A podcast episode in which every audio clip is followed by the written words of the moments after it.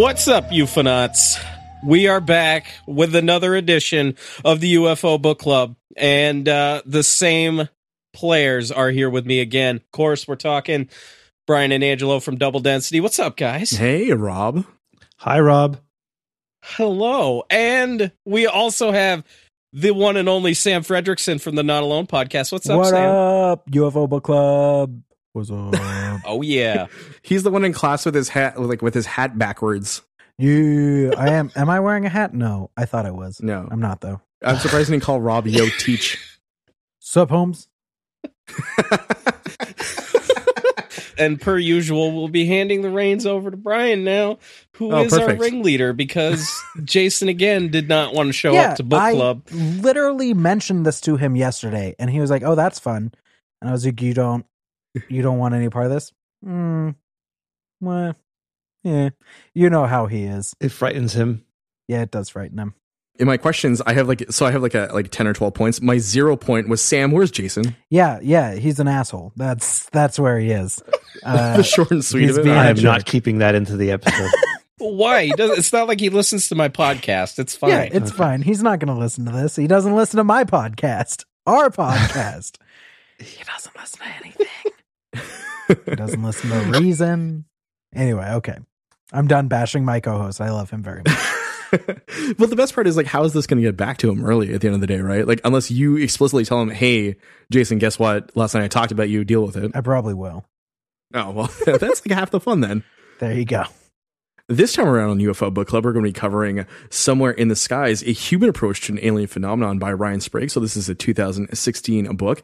And uh, I'm going to read from his bio from his website. So Ryan Sprague is a writer splitting his time between New York City and Los Angeles. He is also an investigative journalist specializing in the topic of UFOs. He's been featured on ABC News, Fox News, The Science Channel, Upright Citizens Brigade, and is a regular on the Travel Channel's Mysteries at the Museum.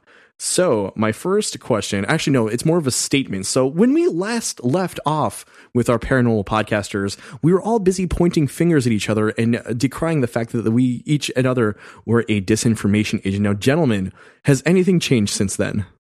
no, nothing. I'd like to think that I'm not a disinformation agent. You are the worst agent. disinformation agent, Angelo. You are disinformation agent number one. Here's the thing, guys. well, I guess as a disinformation agent, I would say I'm not one. So yeah, that's true. Yeah. I am increasingly more aware of the possibility that I am the disinformation agent. And I I don't know how to deal with that, but I just want everyone to to know just keep me in check because I could be just spouting lies um to keep down the the UFO crew. So, you know. Right. Right. Keeping the sheeple kind of like misinformed. Yeah, it's not my fault. I don't want to do this, but I'm just increasingly aware that everything I do is a culmination of all of the things that have ever happened to me, right? And if we live in a simulation, then all of the things that have ever happened to me were pre-programmed to make me this disinformation agent that I am. Hear me out though, Sam. So I can't believe we're about to do this and go down this rabbit hole, but maybe our life is like The Sims, right? So while this is a simulation, your uh, sort of outcomes aren't predetermined, but really someone else is kind of like gently guiding you with like a cursor or, you know, some kind of hand. now as long as nobody closes itself o- off in a room without a toilet, then then we die. Yeah, that's bad.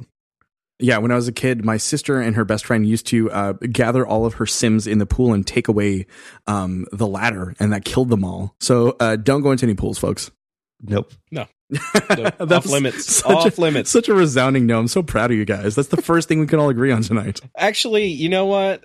Brian, I think you need to ask Sam a question that will definitely pin him Whoa. a- as the disinformation agent for Whoa. this podcast. There's one important question. Go What's ahead, Brian. So ask him. This is this is actually like question number one on my on my list. Uh, um, let's start things off with Sam. Sam, Hey, how much of the book have you read? Okay, here we go. I am not putting up for this corporate smear campaign. I Oh, oh, uh, uh, page count here, Sam. I want every single person listening to this Hundreds. podcast to know Notice how he's deflecting. Dozens that of I pages. literally not only was it my wife's birthday, then graduation, then graduation party, all three days in a row last weekend, but also, okay, I was like, yo, Rob, send me some of those notes so I can kind of just get the idea of what's going on here. And none other than Brian. Brian, is your last name Hasty? Yes. Okay, I thought so. But Brian Hasty himself tweeted back and said, you know what? Don't read any notes. Don't read any of the book. Just go in blind. I think it's better for format that way. So you're right. I've read nothing, but that's not my fault. I wanted to. That's to. perfect though. I wanted to. That's to. perfect. Like I'm not here to like to like yell at you. I think it's a marvelous kind of spectrum. We got Rob on the one end who like Rob, how many pages of notes have you taken for this, like in preparation for this? 20. Mm. Well, Mm. I think uh, this kind of says everything. Angelo, how many notes do you have? I have 91 lines on a uh, BBEdit uh, note, but uh, yeah, so about like two pages. Okay, perfect. And I have about that uh, more or less. So, uh, Sam, you and I, I think are in the same sort of like like like uh, note bucket, let's say, right? Uh, except that I've actually read the book twice now uh, and you zero. But that, that's hey, that's fine. That's okay. That's cool, dude. Uh, we'll just throw ideas to you and see how you feel about them. Okay. All right. All right, gentlemen, let's dive right into my first serious question of the night. Now that we've got all of the uh, name calling, uh, shaming, and uh, sheeple, uh, you know, sort of like uh, uh, calling out over with. Um, this only makes sense to people who've read the book, I guess. But can you describe an encounter uh, you've had with someone where you're talking to someone and suddenly uh, you've created a, a sort of like a bond uh, over the paranormal? Because that's what happens uh, in the intro to Ryan's book. He sort of describes this idea that he goes to a bar and sits down, and he starts talking to the bartender, and suddenly he and this bartender start talking about the Phoenix Lights. And I'm just curious, have there been instances in your life where you had conversations that you actually uh, did not expect, and then suddenly turns into this like great, wonderful thing where you just you share an interest in something sort of like niche? Yes. Yes. Um, there was one instance I was just drinking with a friend and I was wearing I, I want to say I had like some ghosts or something on my shirt. It might have been uh my paranormal group has shirts, so I think I was wearing one one day and I just bonded with the bartender and we ended up going up to the third floor of this building and just doing an impromptu ghost hunt. So uh yeah, uh I, I've definitely done that before. What about you, Sam? Well, as a paranormal podcaster, people talk to me all the time.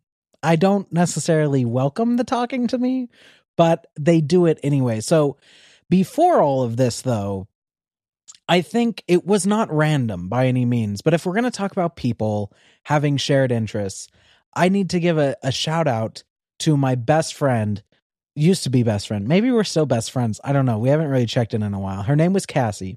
And one time we got paid $10 by another one of our friends to go check out if there was a local, if there was like an abduction event happening at a local college because they had canceled all of their classes for that evening. And no one knew why. Turned out it was like a teacher in service. But we took a camera and we like filmed ourselves. And I was like, what was my name? My name, I think, was Tricksta like Trick Sta S T A.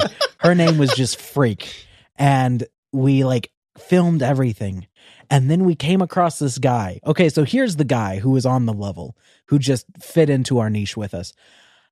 I went to this man who was for some reason at the school as a student, even though all the classes were canceled. So that's the first weird thing. And I was like, hey man, have you heard anything about like aliens? I wasn't being very, I don't know, subtle are you have you heard anything about aliens? And this man long hair kind of like a kurt cobain vibe except sadder if that's possible.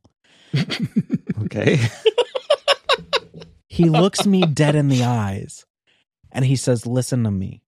There are things you want to know and there are things you don't want to know. And as you learn more about the things that you don't want to know that they don't want you to know they go into your head while you sleep and they take your memories. They take your memories and they replace them with just buzzing just white noise so be careful who you're asking questions to. And then literally three minutes later, a security guard came out of nowhere and told us to get the heck off of campus. So I guess that guy, does that answer the question? It has stayed with me to this day. So keep that in mind. Did you introduce yourself as Tricksta though? We're like, No. hey, what's up? I'm Tricksta. No. I gotta ask you a question. This was like before kids had YouTube channels, but we were going for something like that. We were going to like have our own collection of videos with us being paranormal investigators, but then it just never came to fruition. So Now I have a podcast. So it's just goofing around. So there we go. We're just goofing around. What about you, Angelo? Have you met any weird men in hallways telling you to watch out and that there is buzzing in your head when you find out the truth? No, my stories is uh, my story is significantly more boring. And uh, I was I was at the office and I was talking to somebody who worked there, and we both realized we were like totally into this paranormal stuff. And now I host a paranormal podcast with him. Oh, Oh, that's true. Actually, I wanted to ask you, do you remember the first like time we actually talked about that? Like did I throw like UFO gang signs to you? Like I don't remember what our first conversation about this was. It was when uh, when I was working uh, in the Welcome Center with you at the uh, where uh, at the university we worked at, and you mentioned you were listening to Art Bell and Coast to Coast. I'm like, what? And I told you I didn't really listen to much of that, but I love the paranormal. And then we started uh, having uh, unsolved mysteries watching parties in my office because I had a, clo- a door we could close, and we would watch unsolved mysteries in there. And we also watched that uh, that uh, Louis Theroux Weird Weekends where he goes with the UFO hunters and hunts for the chupacabra. Oh yes, we watched that, and also that weird crocodile. Uh, Oh, the the Vice documentary, right? yes, Don't do crocodile, bizarre. kids. It's it Yeah. ruins everything about you. But yeah, I, I've mentioned a few times uh, on. I can't even remember where we've talked about this. I think we talked about it on our show. How, uh, or maybe it was it on Into the Portal. I don't remember. But we talked about us, uh, like, sort of bonding over this whole paranormal thing and realizing, hey, we both like weird this weird stuff. And then finally, like a thousand years later, we decided to start a podcast. Thanks for outing my age there, but that's okay. I'll live. Um, moving on. You're the second youngest person on this episode. I guess I am. Yeah. Thanks, guys. Yeah, don't worry, you're getting old, and it's happening fast. By the way, happy birthday, Rob. Uh, happy Thank you. birthday, Rob! Thank you. Yes, happy birthday, Rob. This will come out in like a month after my birthday. that's is, cool. Uh, let's, let's happened, have but people cool. wish you happy birthday throughout the year. Yeah, like oh, so happy this New is Year. going to be the new um, Ha- Happy yeah, it's New gonna, be, Year. it's gonna be the new Happy New Year. Get ready for that. okay. Um, so I want to get your initial thoughts about the book. So for me, this would be sort of like an ideal book to hand to someone who wants to know about the like the saucer phenomenon.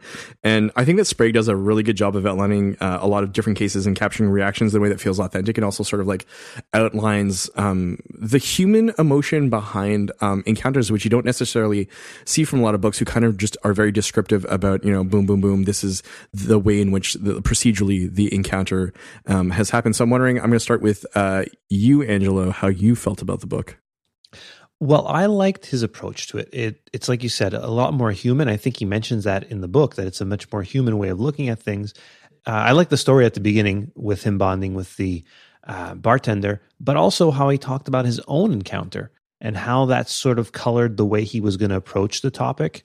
Uh, he had an encounter um, actually along the St. Lawrence River, which we're not too far from uh, here in southern Quebec, and he was at the border of Canada and uh, the U.S. I think he was in was where was he in upstate New York? Yeah, he was. um I don't think he was in Syracuse at the time, but uh I think he was vac- like vacationing not far away. But I mean, like you, the St. Lawrence is like right near there. Exactly. So it was along the St. Lawrence River, and he saw a UFO, and that kind of colored the way he was going to look at this topic for the rest of his life. And he's been interested in it. And you can tell he's a good writer. It was a very easy book to read and go through. And I think it's, like you said, it's a good primer on UFOs. It's a different way of looking at this. It's not as dry as some of those other UFO books that are out there that it's like, yeah, this is a case, this is another case, this is another case. No, he kind of gets behind the people, looks at their lives, and there's different, really different types of cases. So I thought that was a good way of approaching it. What about you, Rob? Uh, I really enjoyed his approach for sure um, because he didn't look at the event. He looked at the aftermath of the event, how it affected people. uh, Because a lot of these events are occurred in the past, but like you're getting a wide range of uh, uh, spectrum here of when these events occurred and how it affected people down the line. These encounters were, you know, like in the 60s or 70s, and some of them are, you know, just a couple years old. But uh, it, it really it ran the gamut of uh, people of uh, different types of encounters. Not just you know you get abduction accounts, you get uh, close encounters of the second kind, close encounters. There's a really frightening close encounter of the third kind in this book that uh, is still giving me kind of nightmares, and um, you get the whole kind of uh, wide range, and I really uh, really enjoyed that. I think that Ryan did a great job just doing something different. You know, he he didn't like reinvent the game, but he stepped aside and said, "Okay, there's a different way of doing this, a different way of looking at this," and uh, I uh, and I think he did it really well. Good job, Ryan. You you pulled it off, dude. And what about you, uh, Sam? Any thoughts about the book after your initial uh, thumb through? I literally did not do anything with this book. like I did not. I got the like guys. Like I'm not. Ah, I got the email. I got the email love, from Ryan. I just want to throw to you to see how you would tap dance. Oh, I got the email from Ryan. He's like, "Here's this book." I was like, "Dude, great." I don't even think I responded, "Thank you." I'm such an asshole. I got the email. But here's your here's your forum to do that. To thank to yeah, thank Ryan. it's your opportunity now. Thank you for the book. I'm sure it's great. I will read it. I promise. But for some reason, Brian wanted me to be the the comic relief in this episode. So not the comic relief. No, I kind of have an idea as to why I want you to not read the book, and the idea is to bring on the full spectrum. And so um, I hope so. So because Angelo, I'm Sam, and I having here. Don't panic, dude. Okay, I did nothing with the book. Actually, you you should panic. There's going to be a quiz at the oh, end God. of this. I just want but you to know. it is okay. it is multiple choice. Oh, so like at least yeah. there's like a little bit of guessing there, just like the SATs. You, you could throw in a few C's for good measure. Yeah. good, good. no, I, I I had the idea in that like Sam um so Rob, Angelo, and I have read the book, and so we're kind of like tainted in one way, and like we want to talk about the contents of the book. But all of the questions that I have here are sort of like larger than the book itself, but can be discussed within the context of the book. So I, I wanted to see what you brought to the table as someone who hadn't read the book but still wanted to discuss a lot of these like different themes.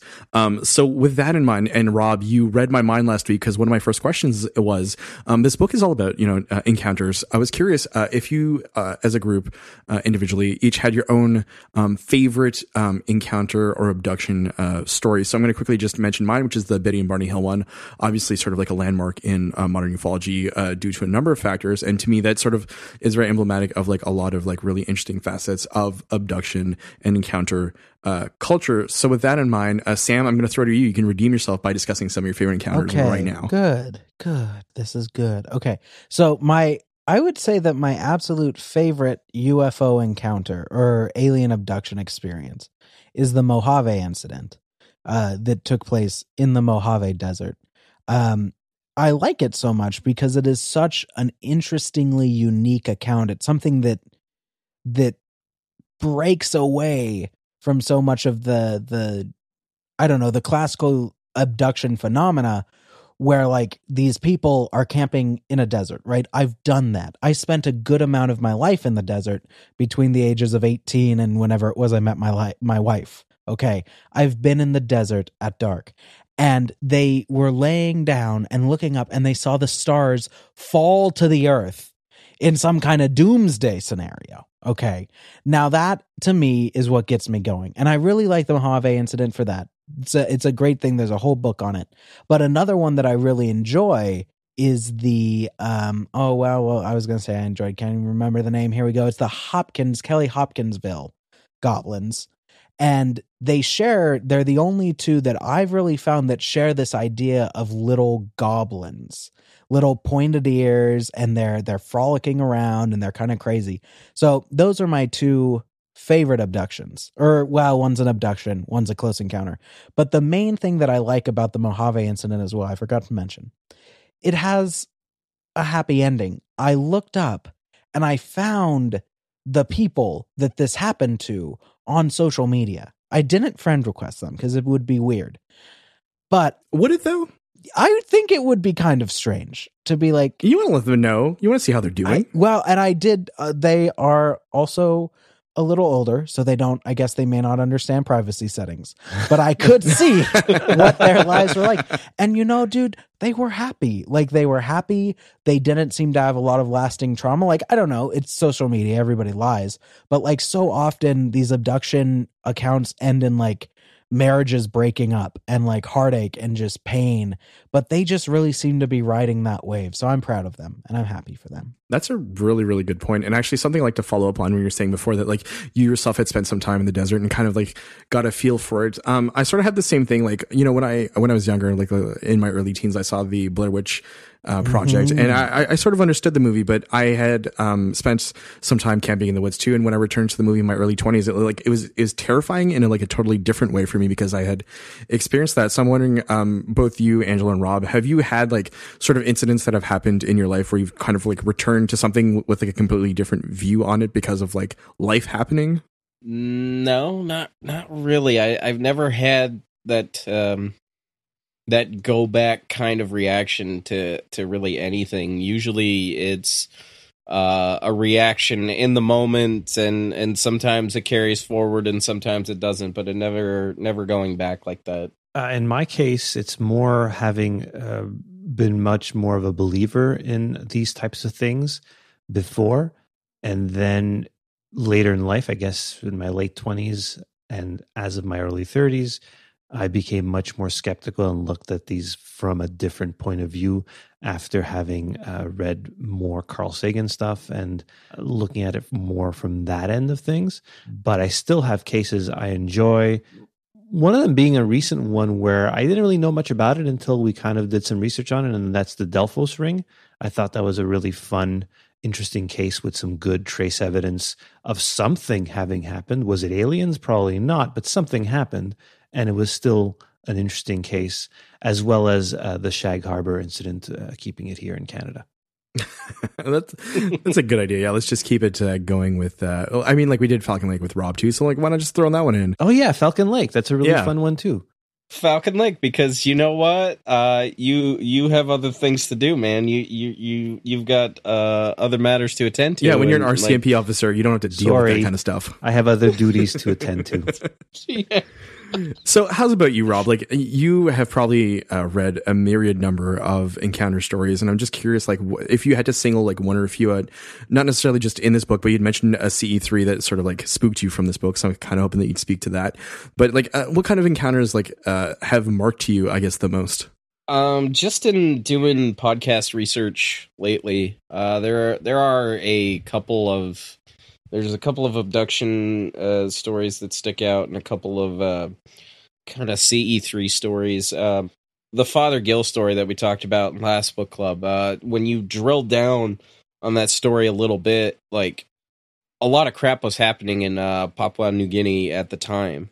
Uh, there were for about a year there was about a collection of like 60 plus UFO sightings in the area. And I mean, uh, Father Gills on the uh, two sightings on the 26th and 27th was not his first. He actually had one like a few days before that.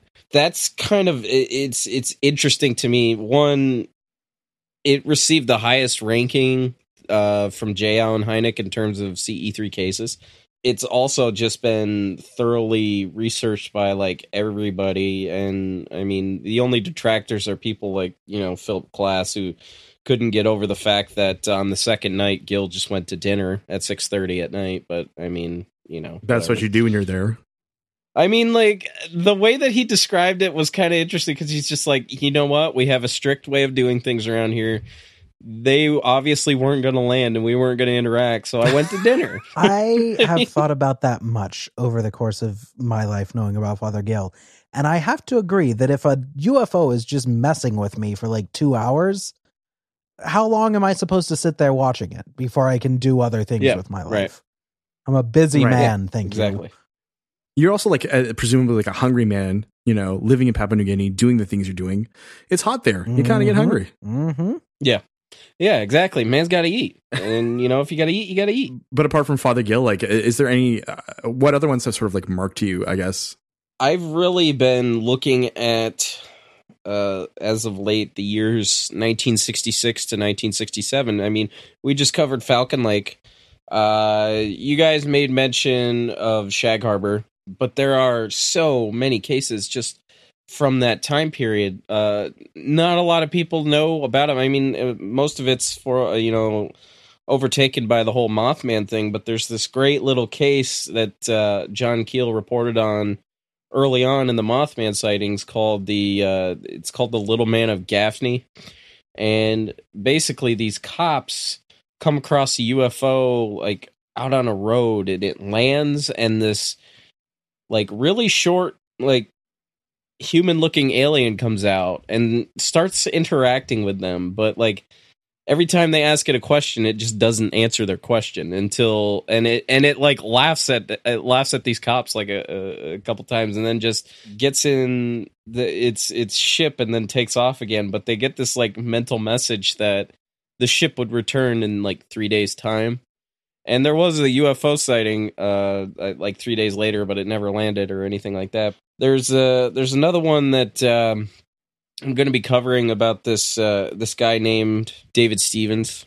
Uh, ever since I stumbled across his his case, because like nobody talks about it, nobody reports it because it's connected to this uh, to Herbert Hopkins and his Men in Black encounter. Herbert Hopkins was investigating David Stephens' case, and like he has this really weird Men in Black encounter in which uh, this robotic like uh, person comes into his house uh, and basically, you know, through weird interactions and stuff, basically tells him you need to burn all your research and all that stuff. But uh, the actual abduction account and the beings that he interacts with are just they're so strange. They're not they're not the typical grays that you would think of. So I that's one case that I've been really uh, fascinated by uh, as of late, and I would say the last one, uh, just right now, in terms of um, abductions, is just Travis Walton, just because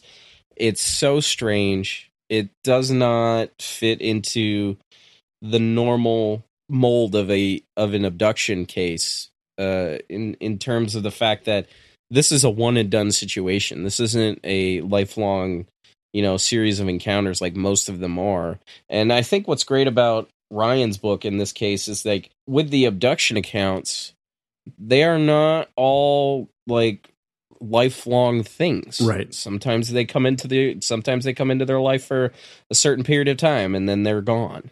So um yeah, those are those are just some some of the ones that I've been really fascinated by lately.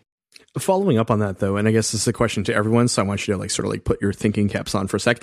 Um, sometimes people want to attach like a, a spiritual connotation uh, to a sighting or to an abduction in particular, um, and lots of folks seem to want to add sort of like a context to an encounter and uh, search for for meaning within it. I think it's like a really interesting phenomenon for certain people how they uh, introduce um, this sort of like added uh, layer to their uh, abduction experience. And I mean, for example, Angelo and I were just covering um, Raëlism on Double Density, and that's like a UFO call, right? So this idea of this man gets abducted and suddenly he learns all of this stuff, gets indoctrinated and wants to spread the word of these people um, to everyone on earth. And I think that's kind of like an extreme version of that. But there are people who want to attach sort of like this like spirituality to um, their experiences. And I was wondering what your thoughts were on that. So I guess uh, floor is open to all of you to sort of yell at once. There were actually a bunch of cases that mentioned spirituality. One of them, his name was Michael Carter and uh, mm. he was shown a, a picture of a pair of hands in a in a prayer position with like a lightning bolt going through it. And uh, when he saw that, he took it as a sort of an encouragement to pursue the healing energy of prayer. And it was it was kind of interesting. Like he uh, he was told that he should like this was later on. Like when he was talking about this to people, he was told he was should, should try uh, Reiki, which from the way I understand it, and all signs point to that it's complete garbage he also went on to like get a master's in divinity and he wrote a, his thesis on the connection between UFOs and the Bible. One of my favorite parts of the book is uh, when he, Ryan goes to have a weekend with Mike Clelland uh, at the Doctor's Inn in uh, a little town that Rob knows well. Oh yeah, it's it's my hometown. Mike brought in a, a man named Tom who's like a spiritual practitioner, and he was brought into the Doctor's Inn, which is where this all took place to talk to these experiencers. There's something in like the human mind when they have these pretty much unexplainable experiences that leads them uh, to call into question their beliefs and go towards some sort of higher power being behind them. Right. I think it's it's some kind of like um sort of like a, a, search for meaning really when this sort of like unexplainable event happens to you and you sort of like want to attach something to it that sort of like makes sense uh, much in the same way some people tend to do that when a tragedy happens to them. But I'm not necessarily saying that like an encounter or an abduction is um a negative thing necessarily. Some people actually um do find some uh, great joy in it. I was wondering, uh, Sam Rob, what are your thoughts on the idea of spirituality and UFOs? Well, one of the things and reasons why I enjoy the Mojave incident so much is because it was a a directly spiritual thing. Like they prayed and and and essentially were kind of the aliens were related or equated with demons and prayer helped with that but then they were also visited uh, at one point by an angel, and the angel explained to them that like it's okay, there's a God, He loves you, it's all right. And then they later on in their their post um post abduction hypnosis ses- uh, sessions, the wife in the encounter, she is talking about this angelic being and talking about the message she got regarding the the creator of the universe and the person who is um doing the hypnosis essentially says well what do you you know what do you know about the creator of the universe or whatever? And she says in hypnosis she says well read your bible and you'll learn all you need to know about him. And then you take that and you relate it as well to um Whitley Strieber right where his grays are very hive mind like, very insectoid, very, very. You have a lot of drones, a lot of workers, and then it. He kind of implies that it goes up and up the scale. I can't remember if it was in Communion or in the Supernatural uh, that he wrote with Jeffrey Kripal, but basically he implies eventually that the consciousness of these beings comes from one source that directs itself through to these these flesh robots um and and by that does its bidding. And it's it's very interesting for me because I am a person of religious faith where I do believe in God as as religious texts explain him but it's even hard for me to try to reconcile that with aliens. You get into all of these sorts of questions, right?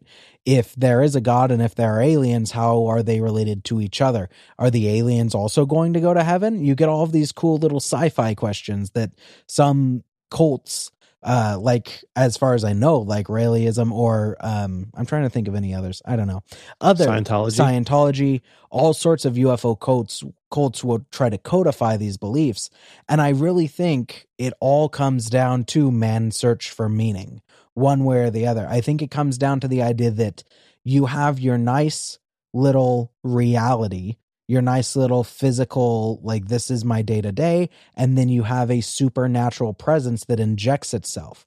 For a a believer for um someone who believes in in classical religion they will say that that's what God does that you have your daily day to day life, and then God interjects himself into it, and it has the ability to change your entire life. And the aftermath of a UFO abduction does change your entire life.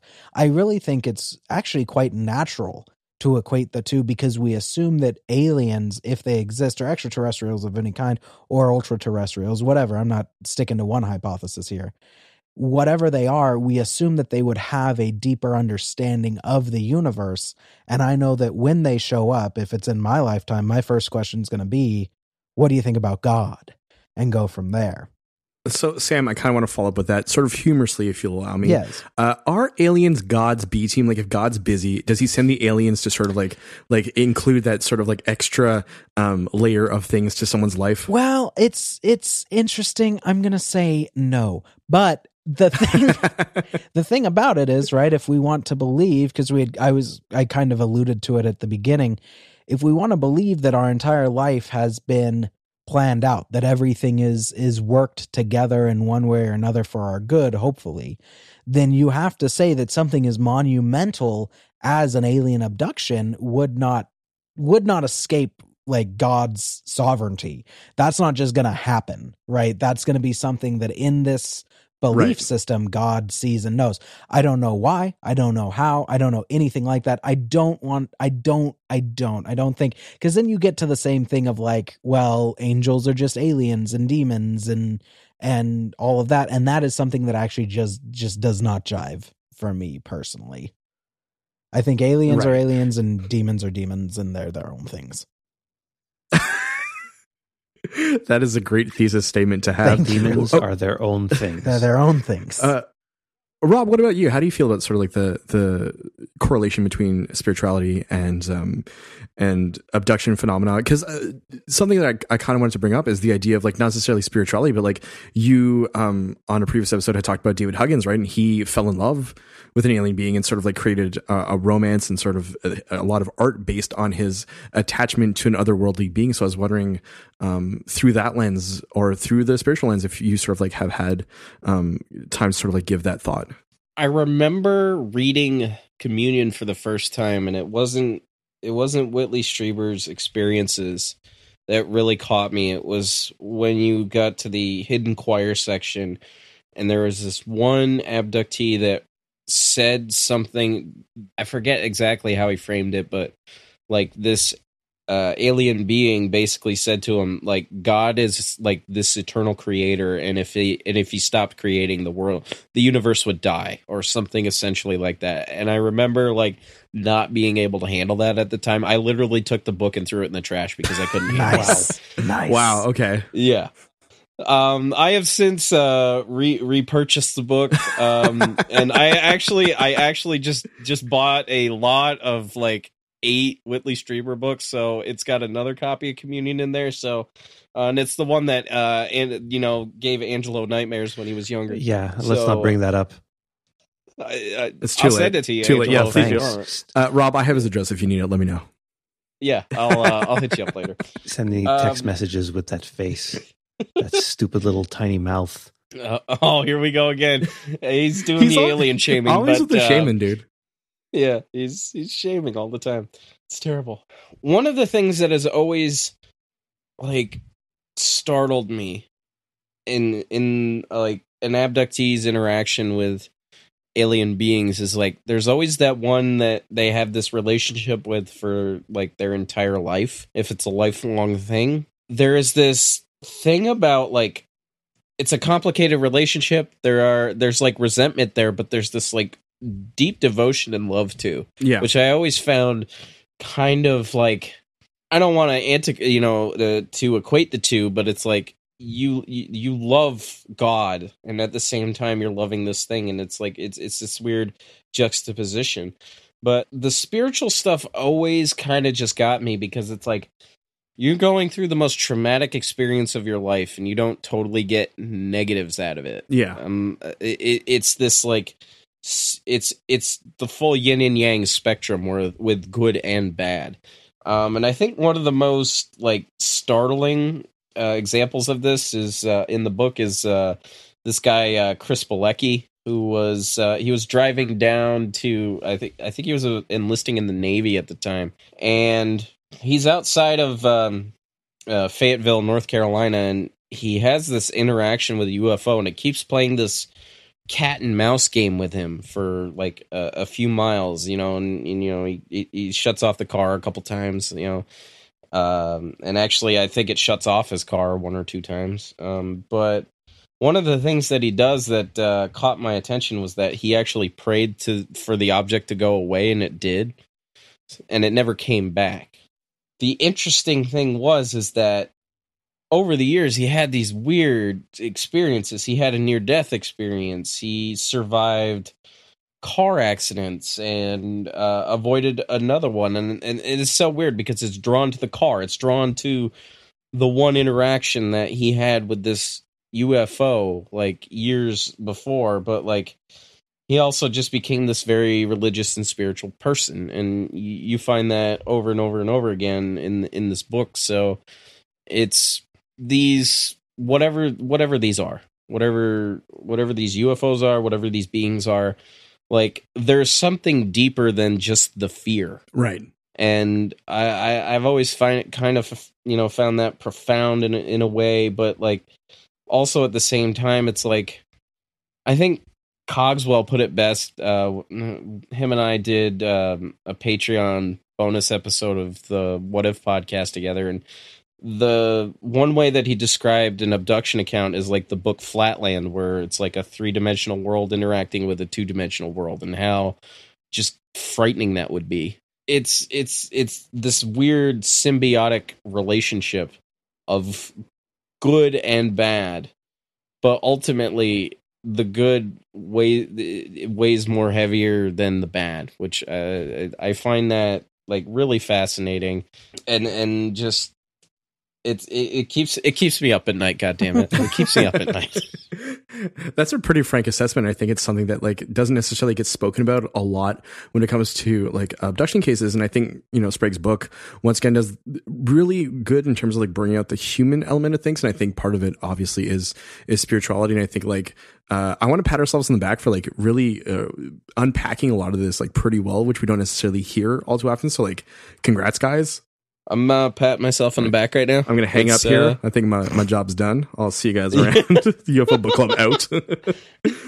I, we we've just wrapped this up in two books. Like lovely. We're, we're going to ascend to the next level now. Legit, like you know, a good bookend for each there were there there was a lot of spirituality though in the book that's for sure. There was yeah for sure. uh, all, so many of the stories so many of the encounters like there was uh, the one uh, rob mentioned but there was also like brett from las vegas. He was like uh, he was raised religious and then he no longer was but now he feels more spiritual after his sighting. And mm. then um, there the one there's one case that stuck with me and the whole time i was reading it it really creeped me out was the one with um, the mother and her daughters. I think her name oh, was Patty. Yeah. yeah. Oh God, Patty and uh, Jennifer and Jessica. Nightmares for weeks. Yeah, yeah.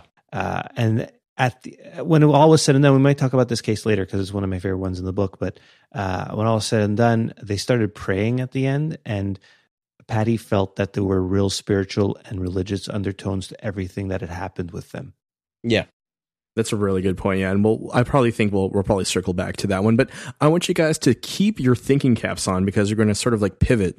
Um, so in the first few chapters in the book, there's a lot of talk about like orbs and saucer encounters. And it's kind of curious to think that, um, lights are a hallmark of a lot of these like different, um, sightings, especially in the book. So, um, there's one where like, you know, like you get like lights in the face as this like craft is going by. And I was just wondering, why do you think craft broadcast themselves instead of staying unlit and undetected? Uh, you know, I guess it's a question of intent, but I'm kind of curious what you guys um, think about this because of the fact that like it's such a, a prominent facet of a sighting, right? Because it's the idea of you actually see them uh, lit up in a lot of cases.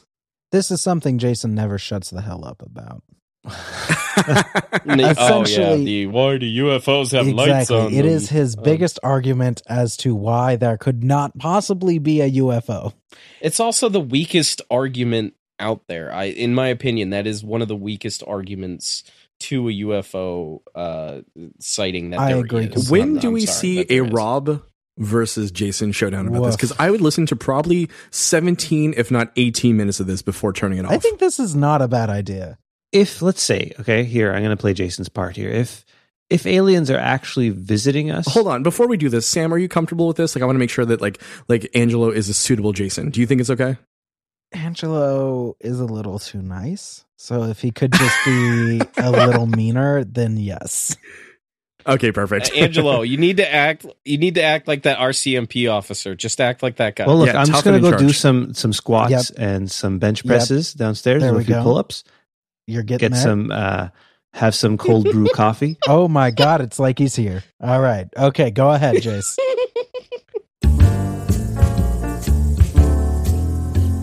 All right, I'm back. Uh, and I'll have. Uh, I'm, I can't really do a California accent, though. I'm really sorry. What? He has an accent? I don't think he has an accent. It's fine. Well, no, just... he sounds like he's from California. He does sound like he's from California. Interesting. I do I sound like I'm from Idaho? Uh, okay. No, all not right. at all. Okay. Do I sound like I'm from Canada? Yeah, yeah real uh, bad. You totally do. You totally yeah. do. Okay. Go ahead, uh, Jason. Okay so here, like, I'm the Daniel Day Lewis of podcasting. Thank you very much. Go ahead, Jason. Most of these, like these sightings, okay, they all happen. The ones that happen at night, they're happening at night because it's the easiest time for humans to misidentify other human objects. And that's why these things have lights, because conventional aircraft that we have built need lights to see. Now, if aliens were coming and visit us, we would not be seeing them. They would, if they can get here from wherever the heck they're coming from, they would be invisible to us. And maybe there are screw ups with like the, uh, with the alien abductions where people their repressed memories come back. But even at that i think that's all just like uh, alien disinformation. Uh, rob playing the role of rob will now rebut. Uh, I completely disagree, and I believe I, I believe that the point of, of the lights is that they are here to get our attention. They want us to pay attention, and I think of the UFO itself as a tool of language. It's not just a craft in the sky. Like these things are here, they want to interact. Whether you choose to believe that or not, because people s- still see them. Like it doesn't. Not every single one of these sightings is at night, and uh, I think that's uh, important to note. Like the lights, to me, aren't a, a, a deal breaker here, especially if you think about it. And like I've heard of some scientists suggest that uh, maybe it has something to do with their propulsion system. That um, whatever it's using, like I'm gonna come. I'm I'm gonna reference like one of the worst things that I can right here, but it's it's one of the early episodes of Ancient Aliens, Whoa. and there was this. Uh, just just give me give me a second. There was this um, this uh, NASA scientist who I, I he's retired now, um, but he talked about like how when you put liquid mercury inside a vortex and you spin it, it creates an amount of lift but it also gives off colors and it gives off radiation and, and, and all that stuff. And I always found that kind of fascinating. But to me, the idea is that they have lights on them either because it's part of their propulsion system or they want to get our attention. Like the UFO sighting that I had when I was a teenager, it was trying, I've always felt that it was trying to get my attention. Otherwise, I I don't know why it was doing what it was doing. So to me, lights make sense. okay that's an interesting hypothesis what about you sam Jason, you fool. Um, very good, very good. And scene.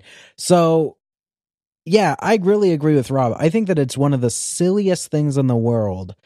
Uh, no offense to everyone, to say that these things fuck this that these things are coming from across the universe, across time and space itself, and they don't care about interacting with us. I think that the only reason you're going to cross that distance is to explore, to see what's there, and to, at the end of the day, interact one way or the other. Star Trek is great. Star Trek is my, like, my favorite TV show is Star Trek The Next Generation, but I don't find the Prime Directive very believable. And in fact, that's literally the entire point of Star Trek is that they never follow the first direct or the Prime Directive. no they don't And I think that that is there to say that life recognizes life and life appreciates life. And there is something very natural, whether it's me and my dog, knowing that my dog cannot understand me, and yet I still speak to him. I still say, What's up? I still talk to him. I think that no matter what, if you are alive and something else is alive, there's a natural desire to communicate. And maybe you're doing it in a way that that can be nice and and ambiguous, something that does not have to give you all the answers, something that simply says, "Hey, I am out here." And who knows why, but I think that that I think the light argument, I agree with Rob, it's like the worst argument in the entire world. I do agree that it it is very easy to misidentify things at night.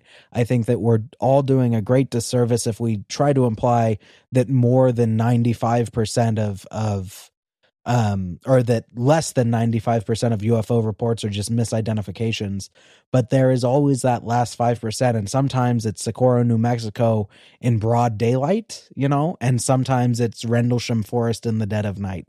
But regardless there's an attempt to communicate unless uh, and here's a caveat though unless uh, you are a uh, visitor to skinwalker ranch in which case no one wants to actually communicate with you they all want to eat. They eat just you want to spook you out. Yep. True. yeah They want to suck you into a vortex over there. True. yeah I definitely do think that like there are a lot of interesting sort of facets when you consider the way that light um, is used, especially like I wonder why in certain instances that you know they're like almost like a floodlight quality to how a craft operates um, when they want to get a, a human's attention, right? And it's like this really weird kind of almost like overkill of like, hey, guess what? We're right here, and I'm wondering like, uh, you know, are they they having a little fun with us? Maybe. Oh, I'm sure. Or it's owls. Owls Oh, God. are not floodlight capable. They're not compatible with floodlights. You can't put a floodlight on an owl. Owls can sometimes steal people's flashlights. Listen, you know what? I wanna, I wanna, I wanna make one note here about Angelo. I've been going back into Double Density's past catalog. Episode seven, Whoa. Angelo says, and I quote, "Philip Klass wasn't a bad guy." oh my Are you goodness, kidding me, Angelo? Angelo. Not always. This is like Let me put this situationally. no, this is I like think the you guys need to Pentagon understand that- papers that just happened to me. I don't know if I can be in the same podcast now. I'm sorry. I've grown. Mixin. And things change. Also, something to note is that when we started, Angelo and I had this whole conversation about how he was scared to offend anyone. So I feel like gradually he's come out of his shell. And like, I, I remember a conversation you and I had, Angelo, before we started that you didn't want to like call anyone out or call anyone stupid. And like by episode like 30, you're like, screw this guy. So I feel like there's like, there's like this reticence to sort of like, um, uh, be mean for a while on your behalf. But yeah, I definitely do think that Angelo uh, did call Philip Klass a decent guy. And uh, yeah, do you have a, a uh, you want to rebut or you just want to like pass? I uh, I'll I pass. Like a true coward. I do believe that Rob has outed Angelo as a disinformation agent. Do you actually have a family or are they hired actors? No, they're all here. They're fine. They're upstairs. Uh, and and we know of the four of us, I'm the most skeptical Yeah, but is it by trade? by trade. Who signs your Um, paychecks, Angelo? Yeah. Yeah. Do- does it have a government seal on it? Yeah. Yeah. So do you have any? Or is it like hush hush money under the table? What's the next Ooh. question, Brian?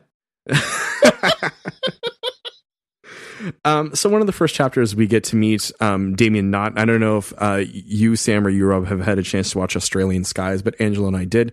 Uh, not huge believers in what he's up to, but um, I'm just curious your thoughts on him if you've had the chance to see the movie, and if not, um, how does he come off in the book um, based on what you've read? Like everybody in this book seems genuine. Like there's nobody in this book that is presented in a light that says, "Hey, I'm a complete and total fraud." With Damien, it's the fact that he's been seeing this his entire life. And like I don't know how far his narrative has gone out. I don't know like I I I, haven't watched the documentary. We'll get to that so in I a second.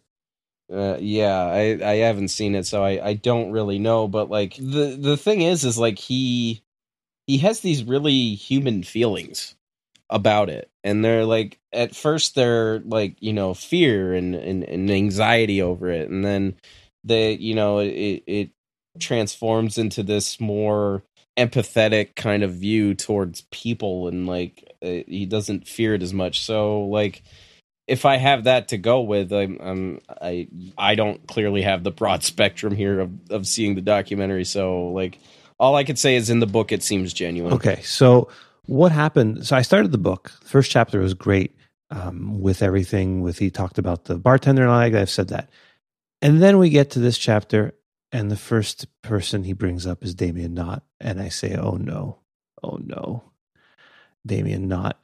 Uh, in episode 18 of Double Density, Brian and I uh, did something, uh, a segment called Alien Cinema, where we watched Australian Skies. And if you watch that, you're going to come away thinking that um, although the, the documentary filmmakers tried their best with Damien Knott, uh, both Brian and I came away with thinking this guy's a complete kook. He he sees UFOs and things that are not UFOs, where it's clearly like a bag in the sky or possibly a drone or whatever. And he is it was just a really frustrating experience watching that show. Like at one point the, in the movie there at night, something happens to a garbage bin or something. And they all freak out. What could have happened? And both Brian and I said, well, they're in Australia. There's all kinds of crazy animals in Australia that could have done a number of different things to this garbage can to make it move at night. It was very they they tried to basically pigeonhole everything into like some sort of phenomenon that seems to be following Damien. And um, of all the experiencers in this book, he's the least credible in my opinion. Luckily, the rest of the book is is great, and I had no trouble with anybody else. Again, though, I don't know their story, so just it's the way Ryan uh, writes this, and he even says it. He's not judging any of these people. He's not s- saying that they're right or wrong or whatever. He's just presenting the story, and I like the way he does that. So you came away with a different impression of Damien, not because you don't have this bias towards him because uh, you watched Australian Skies, um, but I know Brian and I came away with that. So he's kind of like the in, in a similar vein to the curse of the man who sees UFOs. I, I would equate him more like he's the Stan Romanek of Australia. You fucking Stan That's quite a thing God to damn say. Uh, what, do you mean? You've never photoshopped alien children into your family photos, guys? Come on. Ah, let's not talk about Really? children photos and Sam Romanek, please. Uh, very good point, Sam. Uh, uh, let's concentrate on Damien Nutt. So, Sam, have you seen Australian Skies? No, I one of my favorite podcasts for a while, still now, I just don't have time, is Mysterious Universe, and he's been on there like 35 times. Um, and I don't know, I've never seen his stuff whenever he is on there. It it seems credible, it seems good. Uh, but even then, it's probably been a year or more since I've I've heard one of the interviews with him, so I couldn't really say. Right. For me, like one of the things is like I sometimes I wonder if he sees things and unfortunately like he realizes he sees things, so he decides to like um, blow them up a bit more than they they should, you know, just in order to sort of like continually have um, things to talk about and to sort of like stay in the news cycle. So you know, like there may be a basis in truth there, but unfortunately, like um, it's taken to such an extreme that it's it's very questionable because of like the regularity and intensity in which he does um, seem to attract um, UFOs to him. Yeah, he sees balloons and bags in the sky flying, and he thinks they're UFOs because they're silent and just floating in the sky. But in the movie, I think he zooms in on things, and you can clearly see it's just like a bag or a balloon. But he's he then comes onto the screen and says, "It can't be a bag or it can't be a balloon. Those don't move that way." Uh, he's just a whole frustrating experience for me whenever I see him. So Right. Yeah, he he upsets me. Let's just put it that way. uh, I want to get you frustrated tonight, Angelo. That's like my whole plan is to slowly lead you to a point where you sort of like uh, go on a rant or swear. Throw my microphone on the ground and just smash my computer. I feel like that's the real point of UFO Book Club is to get someone angry uh, to the point where they just want to rage quit. I already went through that. So yeah, the last episode. no, I've already gone through it today with uh Oh, really? And you're back. Jason. So I, I Oh, did a good okay. job there. yeah, you did. Yep, I was really mad at you. Mhm. Uh, here's a, a question for you guys, and I think one of the things that Sprague does really well. I'm trying to be an adult here, guys, and uh, tie this all together. But apparently, we want to talk about um, feelings, uh, how you feel about each other, about your own podcast uh, co-host Angelo. I tolerate you. I think you're okay. Uh, Hey man, Rob, I love my uh, co-host. you're a good guy. He's just irritating. So it's fine. I'll just say my my co-host is a jackass. He's just terrible. I, that guy doesn't know you what he's don't have doing. a. He's he's the worst. Exactly. He's talking about himself. Or is this Rob's, like a Rob's a new podcast, "Living with Myself," up next. Uh, Wait, here Rob, the, uh, Rob, podcast Yeah. is this a Tyler Durden thing? Do you not know that you Ooh. are your UFO guy, Shit, that's a good question. Um, Mister? no, I I have Mr. many. Christopherson. I have many. Per- no, I have many personalities, including the UFO guy. Um, I am in a rap trio with um, the guys from What If. I am um, little baby chubby drinks. If you if you want the full name, um, Ryan is um, little baby salmon man, and Spencer is little baby monkey god. So. That's our uh, that's our rap trio. So I am many different things. when is your first song coming out? Uh, we're, we're we're you know deep in the studio right now. um, we just took a break to record this, so uh, uh, you know you can expect it, uh, or uh, maybe July, August. Okay, somewhere His okay, I think that's a good was timeline for- Robert Paulson. Just so you know. All right, I'm done I with think- that. I'm, I'm the over more I that. listen to Sam, the more I want to believe that you know that Rob has like people, facets of himself that live on the internet. Oh man, I like you this. Don't, I like this theory. I like you this don't theory. know Rob the way I know Rob. He's he's unknowable. Are you one even. of? Wait, hold on. Are you one of Rob's Shh, shh, personalities? Oh god. Oh god. We can't get into that oh here. no. We can't get into that, and uh, there will be a lawyer um, coming Cease to both and your desist, my premises good man. immediately. Yeah. All right, well, I'm gonna- I'm gonna I- move oh, on. I, I forgot to talk about the uh, the one aspect of myself where I am Champ, the Lake Champlain Lake Monster Yep. on Twitter. So, um, yeah. Um, Do you want to Wait, shout your social you? out now? Yes, that is me. Oh, I can't believe you just outed yourself, Rob. I I outed myself months ago. I couldn't do it anymore. Not after Sandra Oh, Mancy yeah, died. that's Rest true. in peace, Peace. Sandra. yeah. That's Yeah. fair. Uh, do you want to uh, yell out your Twitter handle right now as Champ? What is Champ's Twitter handle? Uh, it's at uh, Large Lake Champ. Nice. Perfect. Uh, and uh, similarly, uh, Sam, do you want to yell out uh, Jason's Twitter handle because he's not here right yeah, now? Jason's Twitter handle is at Mighty Moit. I'm going to spell that. It's M I G H T Y M O I T. Mighty Moit. We always call him. uh We call him Moist Toast. So you could uh send that. to Moist Toast, yes, He'd that's really- the nickname. really that, uh, hate I remember you. He he sent me like a death tweet after I uh, tweeted him about that from the Patreon episode like That's months fair. ago. Yeah, he he didn't no, take he it hates well. that. So what I want you guys to do is everyone listening to this, like, um, uh, go get a Hootsuite account, uh, and go ahead and start scheduling tweets at Jason for like a good week. See where this goes. Good. Good. And uh, Sam, let us know uh, how that goes Yeah, on our behalf, please. You got it. uh, uh, trying to get back to the book, though, and I think that is why we're here, but probably not why we're here. The more I'm talking to you guys, I think Sprague does a really, really good job of sort of like tying themes together. I'm not sure if it's done consciously or subconsciously, but there was a string of of encounters, um, sort of like in the middle and um, midpoints of the book, where uh, the many encounters have a water element to them, and like it's it's a feature that comes up time and time again. Either um, UFOs were seen on the water, or people were on lakes or fishing, and they happen to encounter um, these crafts. So I'm curious, like, what do you? Is there a connotation there? Is there a reason why like water is so prominent in a lot of this? Oh yeah, dude. Oh yeah. Like if you look at um I want to say it's Godfrey's Linda Godfrey's most recent book Monsters Among Us. She makes she charts out or at least Oh, hey, I just ordered that. So oh, dude, that's it's so awesome. good. It's so good. She um does an amazing job of cataloging every single sighting that that takes place and one of the things that she catalogs is whether or not there was moving water.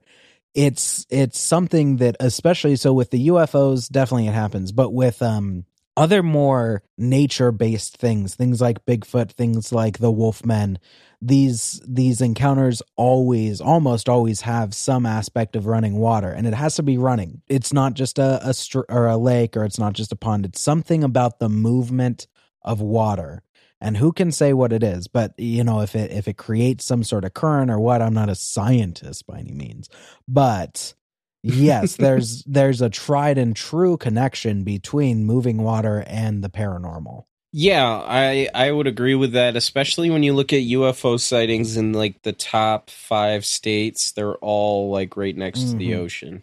California, Washington, New York, down towards New York City, Florida. They're all they're all right there. Um, Ryan had uh, Linda or Cheryl Costa on his podcast recently, and she talked about how um, in New York, there is a centering of UFO sightings around the St. Lawrence River, um, and and which is kind of weird because like you have the by the ocean sightings, there's plenty of them, but uh, just near that like waterway, there's like a large sampling of them. So yeah, I've I've always found that interesting, and like even if you want to like venture into Albert Bender territory and like you know proceed with caution, but like when you read uh the flying saucers and three men by him, he talks about how when the the uh, aliens that he was interacting with that somehow looked like the Flatwoods monster. He said that they had this base in Antarctica and what they were doing there is they were like converting salt water into energy. So for whatever reason, water plays a huge part in UFO sightings. Uh, it's it's one of those baffling parts of all of this that's just you don't know how to connect the dots. And I mean, Amber and Andrew are are covering uh, the Great Lakes Triangle. There's tons of UFO sightings around the Great Lakes. Water, man. What the hell's up with it? Did they? did they? Did they need to? to the, are they? Are they? Are these aliens the moisture based? Yo, uh, don't don't don't that don't, Brian don't, thinks they don't- are. Oh, I thought you were gonna bring up the movie Signs, and I was gonna get real mad about No, it. I'm not. I wasn't going to bring up signs. okay. Why don't you want to bring Good, up good. I'm signs? cool now. What's your problem? it's a bad it's movie. the it's a real most- bad I've movie. never seen signs, but I'm going to watch it in a month. So you I'll let should, know. and then when you come back to me and go, Brian, you're right. The logical fallacy at the end of the movie is The, it is Is horrible. A huge logical fallacy. here's something fun about me, guys. I have the worst taste in everything in the world. So I will probably really love the movie Signs. there, and and we talked about this, I think, with Rob during the Falcon Lake episode. But there's like a two minute segment or like a like a minute and a half segment that we can all agree is like the best part of the movie, and I'm curious to see if you will agree that it's also the best part of the Yeah. movie. No spoilers. Okay. All right. No spoilers. Yeah. Okay. All right. so I, I just want to channel uh, my inner Jason. No. and Oh, here we go. uh, and just so, it's just as a counterpoint here, it is normally bro. darker around bodies of water, so people's senses are more heightened. Uh, You know, they tend to see You know things what? more, and like you're more prone to misidentifying things in more remote areas. Also, swamp gas. I, I'm going to counter that with um, in my short time on the internal review board at the uh, dumbass MUFON R.I.P. uh, organization. Wait, hold on, hold on. Is dumbass now a new acronym? It, it, it, it, it's going to be. We'll figure We'll- it we'll out. Figure it's it called But, Damufan. Hey, Angelo, good The news. MUFON, good news. yeah. You can show yourself out now. yeah. He's hip from the 90s. He's It's uh, awesome. yeah, he's got dad jokes galore, guys. Don't worry, he's got a whole bag of them that I fear every episode I record with him. well, okay then. He's he's just he's just endless. He's got it's a whole bag of tricks, but I literally just had to check ki- his Skype uh, chat to make sure that he didn't actually like rage quit. I'm here. He's there. Oh, He's there. Yeah. Okay. there. Uh, one of the um, cases that I looked at, uh, and it was from February of this past year, was this person who it was at night, but what they basically saw, and it, it wasn't in a large body of water. I want to say it was a smaller lake. I can't remember exactly, but they actually saw these green orbs under the water just doing these weird maneuvers. So take that, Angelo, Jason, whatever you want to call yourself. Jangelo? Oh. Jangelo. Whoa. So uh, this is sort of an Angelo centric question because I feel like he'll have a lot to say about this. But in chapter six, um, Sprague does a really uh, great job of sort of exploring like how in the social sciences, like the idea of like ufology and the study of UFOs is very commonplace. But from a pure um, physical standpoint, the idea of ufology isn't really explored, right? So how do we bridge the gap? It's clear that the study of UFOs or other topics generally dismissed by the sort of like establishment, quote unquote, um, is pushed to the fringes. And how do we sort of like uh, fix that? And can we fix that? Is there a way in which we can uh, bring a more scientific approach uh, to ufology? And I feel like all of you have really good answers on this based on your relationships with a lot of fellow podcasters. The, the problem lies in the fact that it, some of the people at the forefront of getting the information out there are uh, not the easiest uh, people to deal with, such as uh, Steven Greer. He's out there, he's got a few documentaries. People seem to gravitate towards him, but he's completely wrong on most things. And he's not a good ambassador to this. He's been trying for years to get the disclosure that he wants, but it's never going to happen. All the real good science communicators are uh, are more skeptical about UFOs because, like me, they're they're more they want something that's more concrete than just anecdotal evidence, which is most of what's out there. Unfortunately, ufology needs like its own Neil deGrasse Tyson, somebody who's really uh, charismatic and can ab- and is able to really teach people about things. And unfortunately, we get stuck with things like Steven Greer and uh, our friend Tom DeLonge. So what you're saying is that it's not a science problem; it's an image problem. Yeah, because if they could get a good scientist who has some decent backing and can look at this uh, objectively, then maybe there'd be uh, somebody to be able to present this to just the common people out there. Unfortunately, every time this is brought up in any sort of news capacity, like the X Files theme plays behind this. I halfway agree with Angelo that it is an image problem more than a science problem or whatever the alternative was there. It's more of an image problem. And and one of the best things like we were just talking about with DeMuffon is the idea that that there are people embedded in ufology that simply don't or at least are not as vocal when they are embedded in other facets of society. One of really good good uh or bad i guess example of this is that guy what's his name rob from mufon the reason why we all quit john ventre. John ventre who just said some really racist things. And then because he was so high up in mufon they just kind of like covered it up and and just hoped that it would ignore it. And everyone did ignore it and everyone thought he was gone and then guess what? He's not. And so that's why Chris had to separate from MUFON. We separated as well with Chris. But I think that it's it's that ufology can a lot of times attract the undesirables.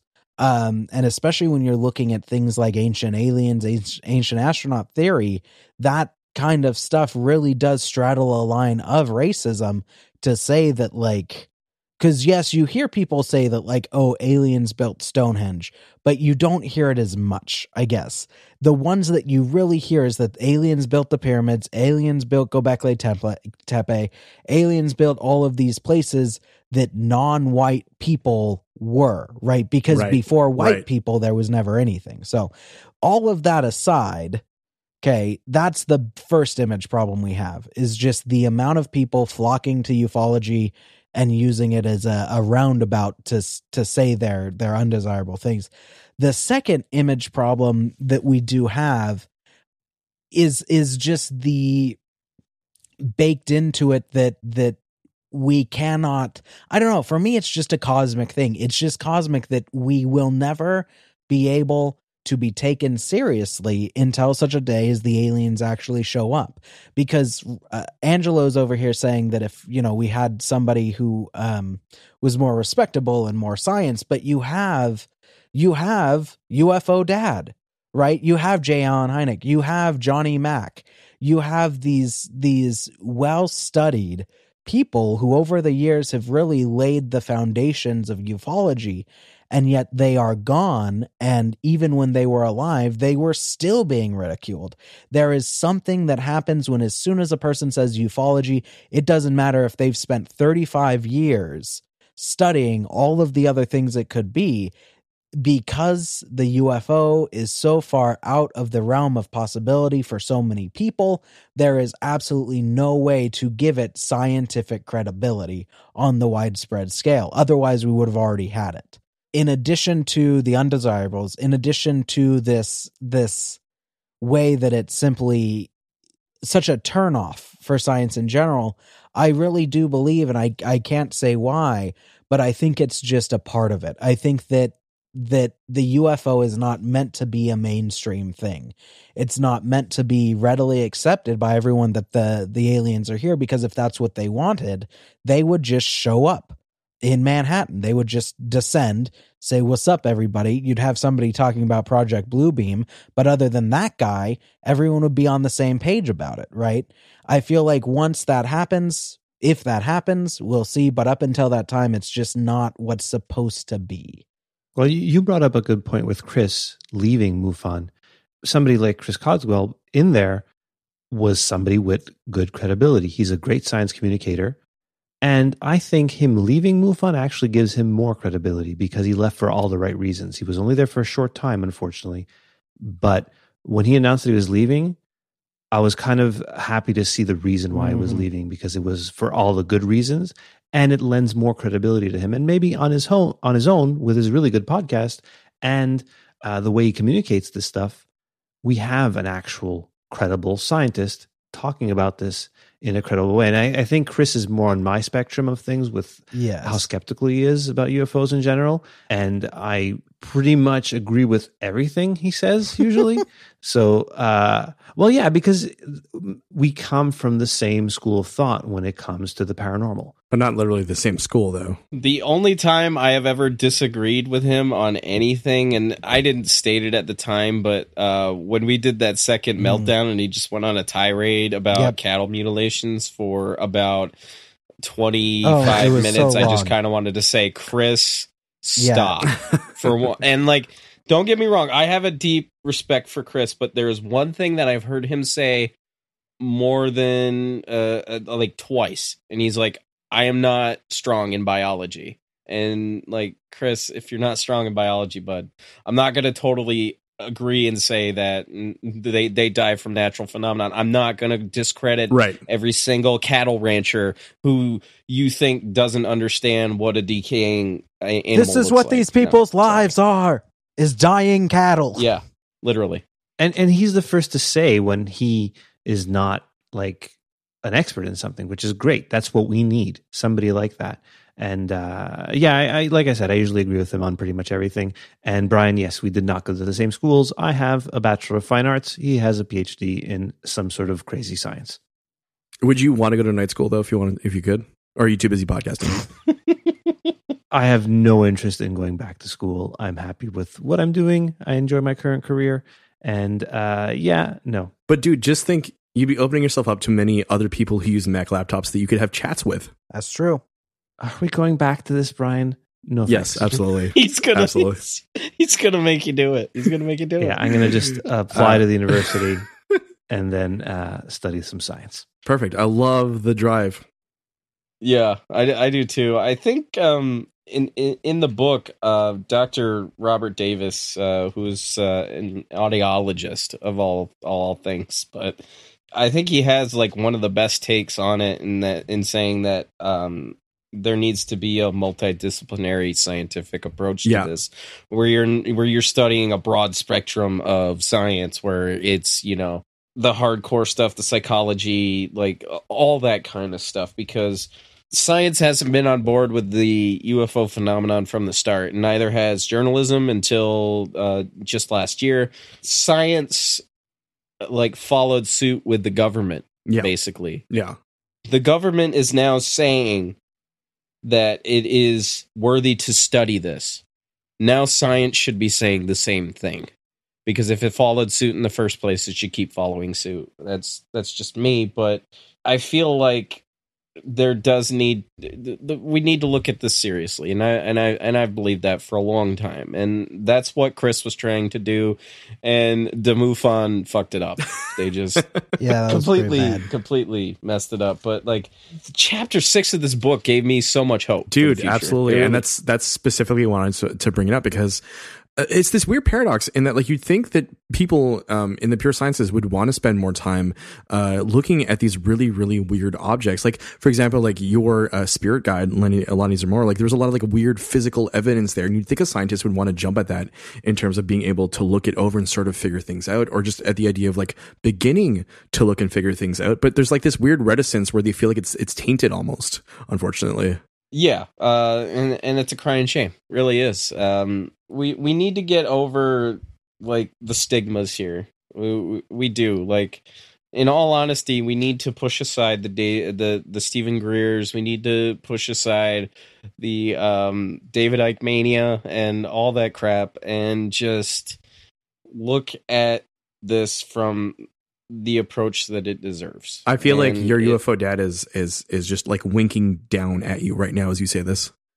Uh, I hope I hope he is. I hope I'm making him proud. Um, and uh, and I really hope uh, some good stuff is forthcoming, despite the fact that Tom DeLonge shot himself in the foot going on the Joe Rogan experience. I think uh, to a certain extent, uh, Luis Elizondo has kind of saved them a little bit in terms of uh, what they're trying to do. There are still some things that I'm not entirely happy that they're doing. One thing that is completely frustrating that nobody has talked about is the fact that when they have presented all three of those videos on their website, there is not one iota uh, of information given about how they have arrived at their conclusions. Yep. It's just here is the video. Here's what's in the video. This is what we found. How did you find that? Yeah, absolutely. If I I feel like they're kind of missing the boat in that one they're they're trying to be the science organization without being the science organization. So they don't want to do like a white paper. They would rather do a documentary or a book. Yeah. Well, I feel like you should be sitting on that information until it's in a book until I and, until I can read it and then view it and to figure out how you arrived at your conclusions. Right. I will give them props for the uh, Atacama skeleton. Um, suck on it, Greer. and that's literally the point I just wanted to make is that like uh, Garry Nolan did sort of use to the stars to sort of announce his newer set of findings of the Atacama skeleton, which I thought was like definitely added some legitimacy because I remember you had shared um, that link to us in our, our group DMs, and I figured like it was going to be like this like crazy fantastical thing, and really it was science based, factual, um, Yeah. and you know, un- unfortunately, uh, just or fortunately, I guess, just you know, it's a sad case of a, a misshapen human being um, at the end of the day. But I do think that like that adds a bit of gravitas to uh, like the, the the to the stars sort of like brand um, of what they want to do. And something that I quickly wanted to note, actually, um, more so about Angelo and, and Chris, because I've listened to the Mad Scientist podcast uh, on a regular basis. I feel like the word skeptical doesn't necessarily have to preclude the idea of wanting to believe. It's just the idea of, of the threshold of evidence presented needs to be there. Like it's not totally a negative experience. It's a wanting to, but then checking yourself about like what you need in order to, to feel like this is validated.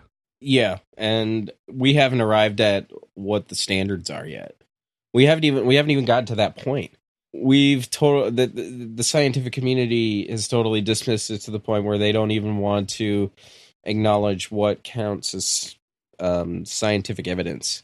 And I think we need to start looking at that and saying, well, this is going to count, or like the this is going to count. But I think that also comes into um, a, a more beneficial role in a multidisciplinary study. So I think we're still a, a bit away from getting to that, at least. I definitely agree with that.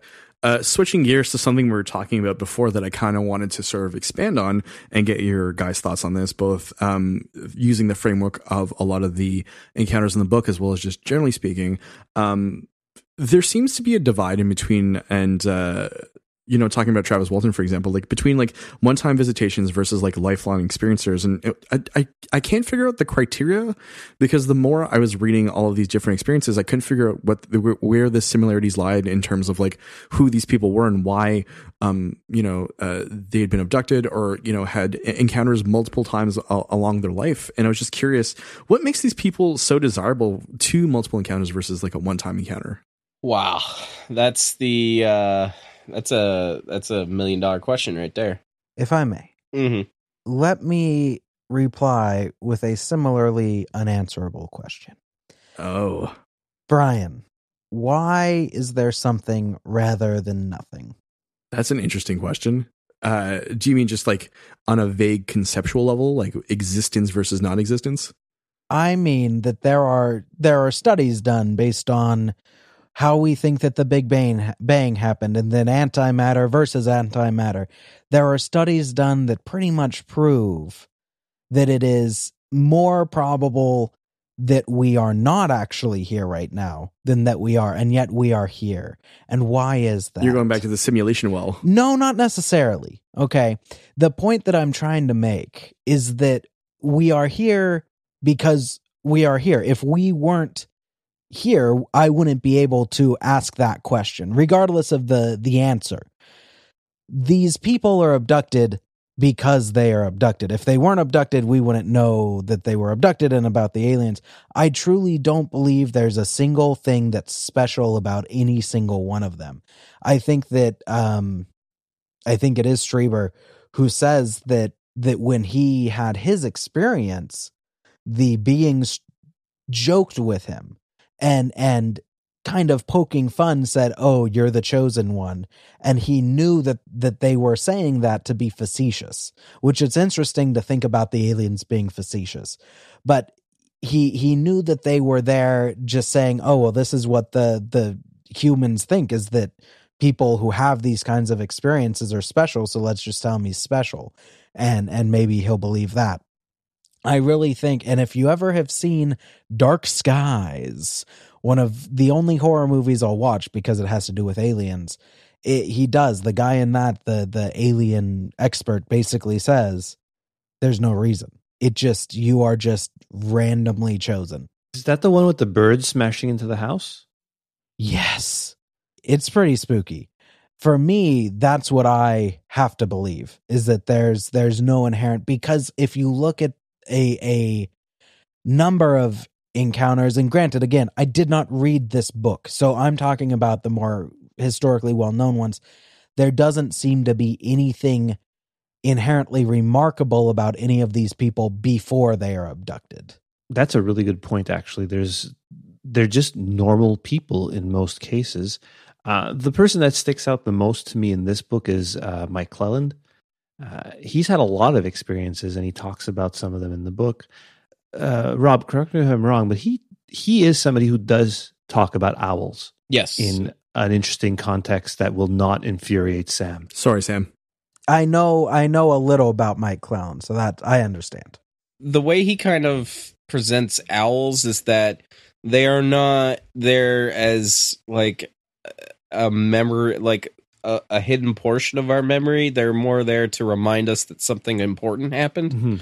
so um yeah he just kind of reversed it a little bit Yeah, I, I just like appreciate that he seems to host these weekends for experiencers to kind of get to know each other. To me, that was one of the more interesting chapters of the book. When uh, also the stuff that's happened to him, I'd be horrified. that was the weird thing because he talked about one of his experiences and the fact that he um it was one night he was laying in bed and he saw a bright light outside and he saw five beings approaching the house. And instead of going into a panic he just went back to sleep. I'm just getting spine tingled just hearing that right now. yeah because he's like i need to shut myself down and like whatever's going to happen is going to happen. But like to me i think one of the most fascinating aspects of this is like when they talk about like the the dreamlike stuff. Like what if like these visual cues of seeing aliens are just like signals that they're sending to us that like hey this isn't totally a 100% physical thing but we're here and we're going to do what we need to do.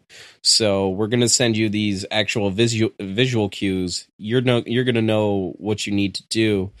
And uh in his case you know it was going to sleep Well, that's an interesting uh, idea, actually, that I've never heard proposed. the thing about like seeing these beings and and and seeing these craft is like they almost represent language in a way in in, in some kind of way whether it's just a, a visual cue of some kind or it's actually discerning meaning from whatever you're seeing uh one interesting aspect because i had i'm having rich adam on the on the podcast and we've already recorded it but uh, one interesting theory that he proposed is like uh, a lot of times people will see uh, UFOs falling in a uh, leaf, like a leaf would, and he proposed the idea that maybe that was kind of like there to kind of hypnotize you. When I ta- when I've talked about my my first UFO sighting, it kind of had that kind of vibe because realistically it was just this orange light that would keep turning on and off and it just kept going in a side to side motion uh, to the point where I just lost interest in it. I was like, it was so it was so damn weird. So the visual cue aspect, I think, is one that a lot of people don't talk about and might not even just think about. But like as visual cues, as language, uh, I think that there's they're there. Like I think there's compelling stuff there for sure. Circling back to what you were saying, Sam, and what you first were asking me, I don't necessarily disbelieve um, the idea of it is, therefore it is. I was just throwing out the idea maybe of seeing if there's a common thread that I've perhaps missed, or you know something out there that you know that uh, links these people together apart from being human beings. And I think it's a really interesting question. And uh, maybe we do spend a little bit too much time searching for meaning when there isn't necessarily much meaning, and just to accept the fact that like it is, um, therefore it is. Well, see, now I'm going to sound like Jason, and I'm going to say that human beings. How do you how do you sound like Jason? Let me think here for that. Nope, nothing's working. Okay, human beings they find patterns when there are none. That's like the other half of Jason's arguments is that that you see something and it's kind of like something you know, but it's a little different. And so actually in this week's episode, he he touches on this because we talk about the goat man uh and and he talks about mythological hybrids and stuff and how it's something that you kind of know but it's a little different so your brain just fills in the gaps and suddenly boom you got half man Right. half goat it's i i really feel like we run the risk of of that and of trying to say then from there a, even to the point where th- if if we try to identify traits and regardless of if they're there or not it could actually end up doing harm to people by saying well if everybody right i know that that the most alien or the statistically the best time to see a ufo is after 7 p.m on wednesday in less popu- populated areas that's that's a, a statistical fact if we come up That's a John Yeah, Keel yeah. thing. if we come up with a um, similar thing for human beings and the type of abductee, you may run the risk of of essentially freaking people out and tainting your own data set before it's even started, right? So Right. I don't know. For me, and that's just a personal thing, just based on everything I've seen. I'm not I'm not I'm not trying to belittle you in any way other than the other ways that I guess I probably already have. I can't remember the last two hours very well. But beyond that, it really is just my belief that this is random and potentially it's because they want to get the good sample size, you know. They don't want too many similar people or people with that that common thread between them. Right. Well, One of Angelo's favorite words, though, is is pareidolia, right? Which is the idea of seeing Yeah. patterns in random data. So I thought that he was going to yell that out as you were sort of explaining this. I'm sad that he's very respectful and didn't, I thought it. um, which is a bummer. and I feel like I just cut Rob off. So sorry about that, Rob. You were about to say something. I there is one argument that I will make to that, and that's the idea that they run in families. Mm. Why do they run That's in fair. families That's then? fair. Um, that's that's the only argument that I can make uh, because there, it, when you look at the data set, when you look at the demographics, you look at gender. Um, like Kathleen Marden did a a study. I, I want to say it was like uh, in 2011, 2012, or something like that, and wrote a paper on it where she basically gathered a group of abductees, sent them questionnaires, a group of non abductees sent them questionnaires, did a whole statistical thing. And like the problem was, is that I, the, the problematic. The only thing that uh, she could really draw were like a few different things, like women being abducted more than men. You know, that may be true. I don't know. But the only thing that we know just by looking at the data is that it runs in families for whatever reason. And Hmm. like there's one interesting um I think it was in uh the chapter that takes place in my hometown uh because uh, realistically there were only two I I don't know if Mike's Mike Clelland's partner is an abductee. I mean, they met at a conference, but I, uh, it, it wasn't clear in the thing. But there were only technically two or three abductees in there. One of them, one of the people that was there wasn't an abductee, but he was interested in the subject. And the girl's name was Rachel, and and they asked her about her experiences, and like she was afraid of sleeping in her own bed, so she would sleep in her parents' room on the floor. And one evening, she saw this being like looking out from her dad's dresser, and uh, it ended up taking her. And I think she ended up blacking out. But like, she got angry at her dad, and she turned to her dad and said, "Why didn't you do anything?" And he said, "I couldn't. I was too afraid." Mm. Wow. So- oh, yeah, I remember. Yeah, I remember that one. Mm, Yeah. Oh God, no. So Yeah, this Yeah. stuff is Yeah. that stuff creeps me out when I when And, and- when you Yeah. when yeah, Yeah. when you hear stuff like that, and once again, yeah, it's, that, it's that human element, right? That isn't necessarily covered in a lot of like the procedurally minded books either.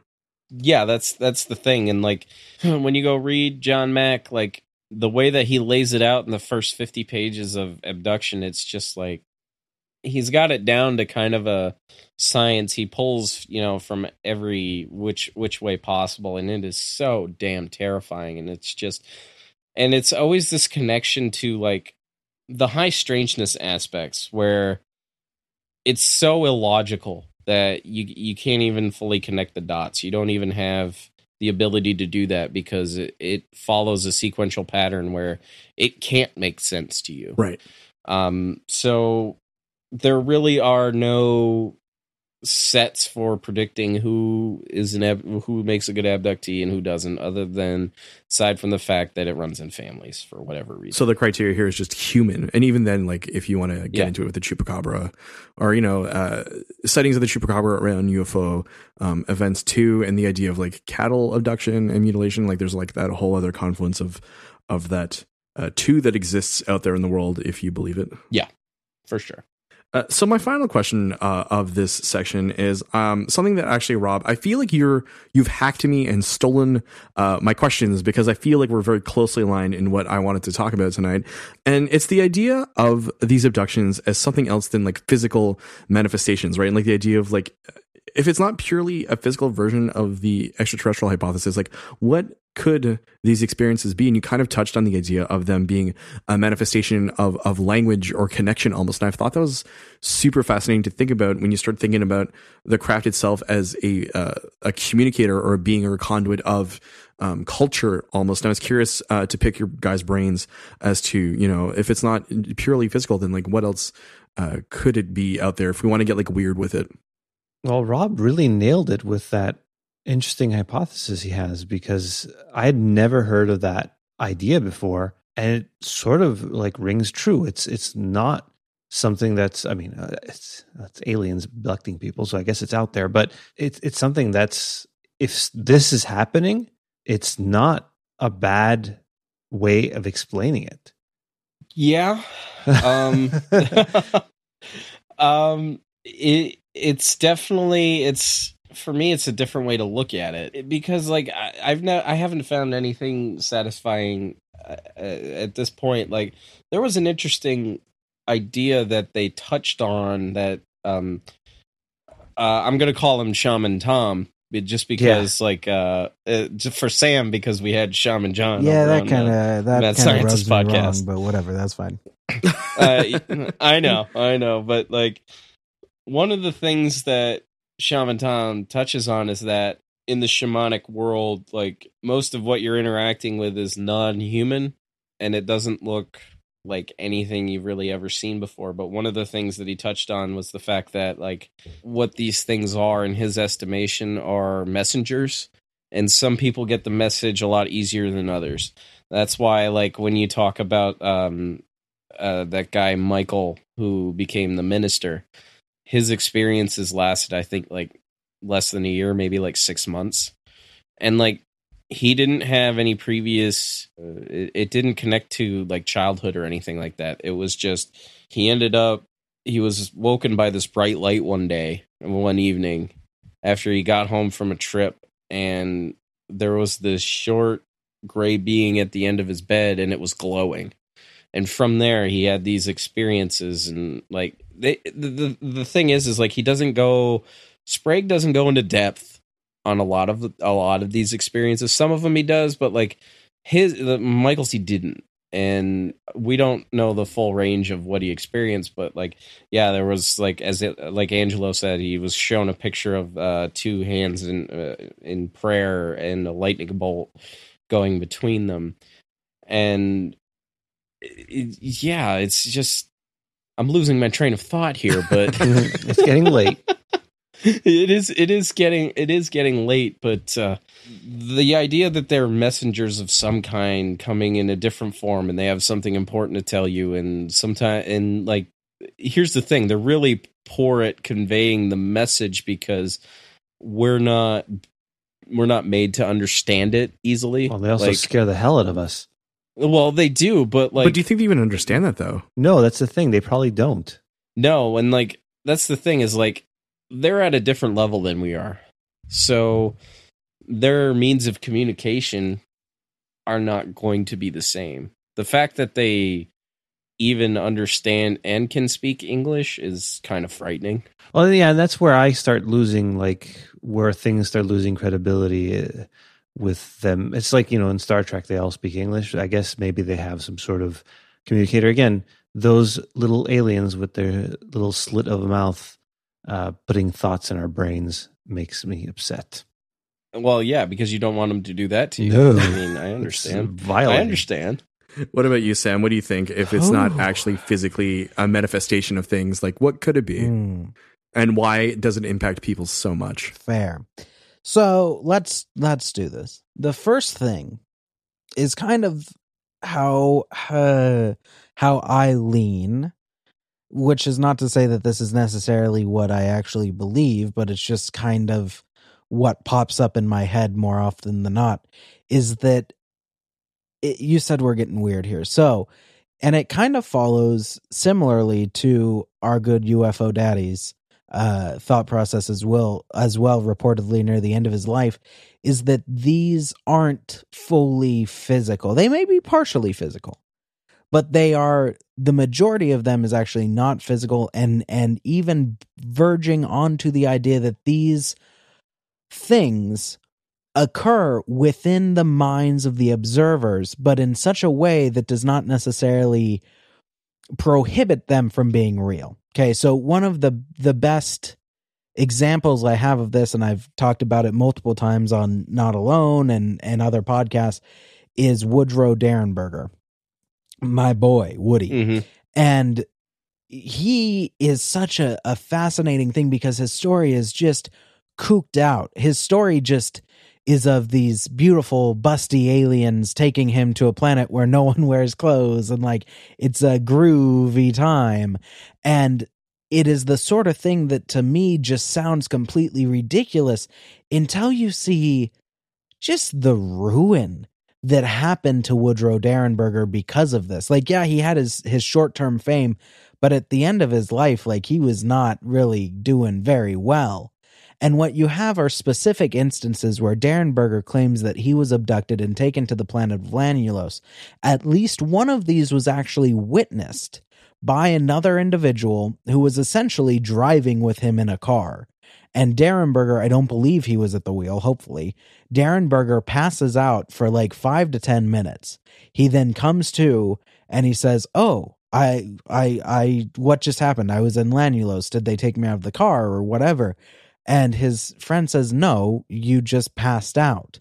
Now, on the very base level, it sounds like Lanulos is a, a literal dream that Derenberger is having. But potentially, we see where if these creatures or beings or entities or whatever are not physical, if they are simply intellectual and and and or not intellectual but mental or projections psychic projections that's where we see that just because it's not happening doesn't mean it's not real right and that to Hmm. me that's one of the most likely explanations here for for so many reasons now the other one that I really and and by the way, with that, you look again at at Strieber, who I'm actually going to talk about again.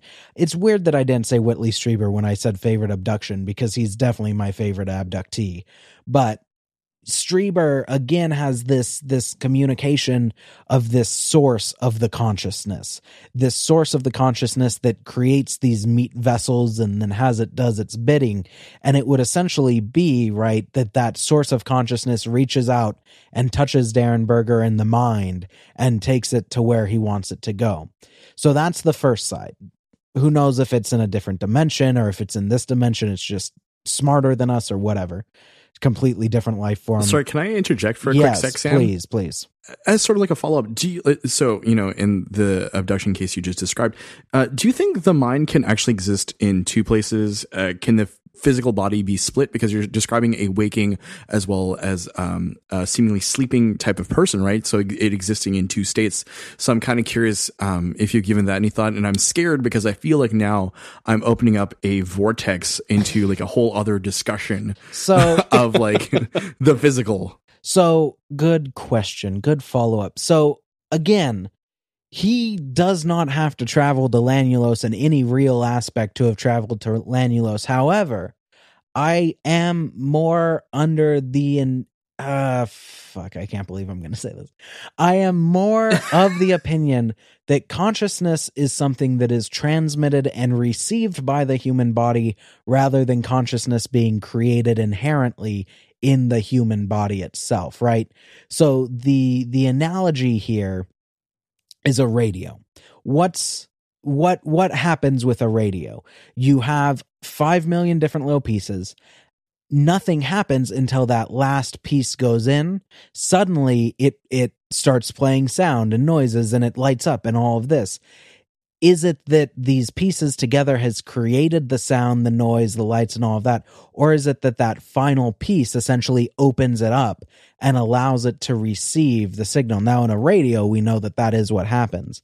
And for the human consciousness, I a part of me, even outside of simulation theory, even thinking that this is a real naturally occurring universe. Although, if we believe in a creator, could anything truly be naturally occurring, or is everything supernaturally occurring? Which is how I'm leaning there.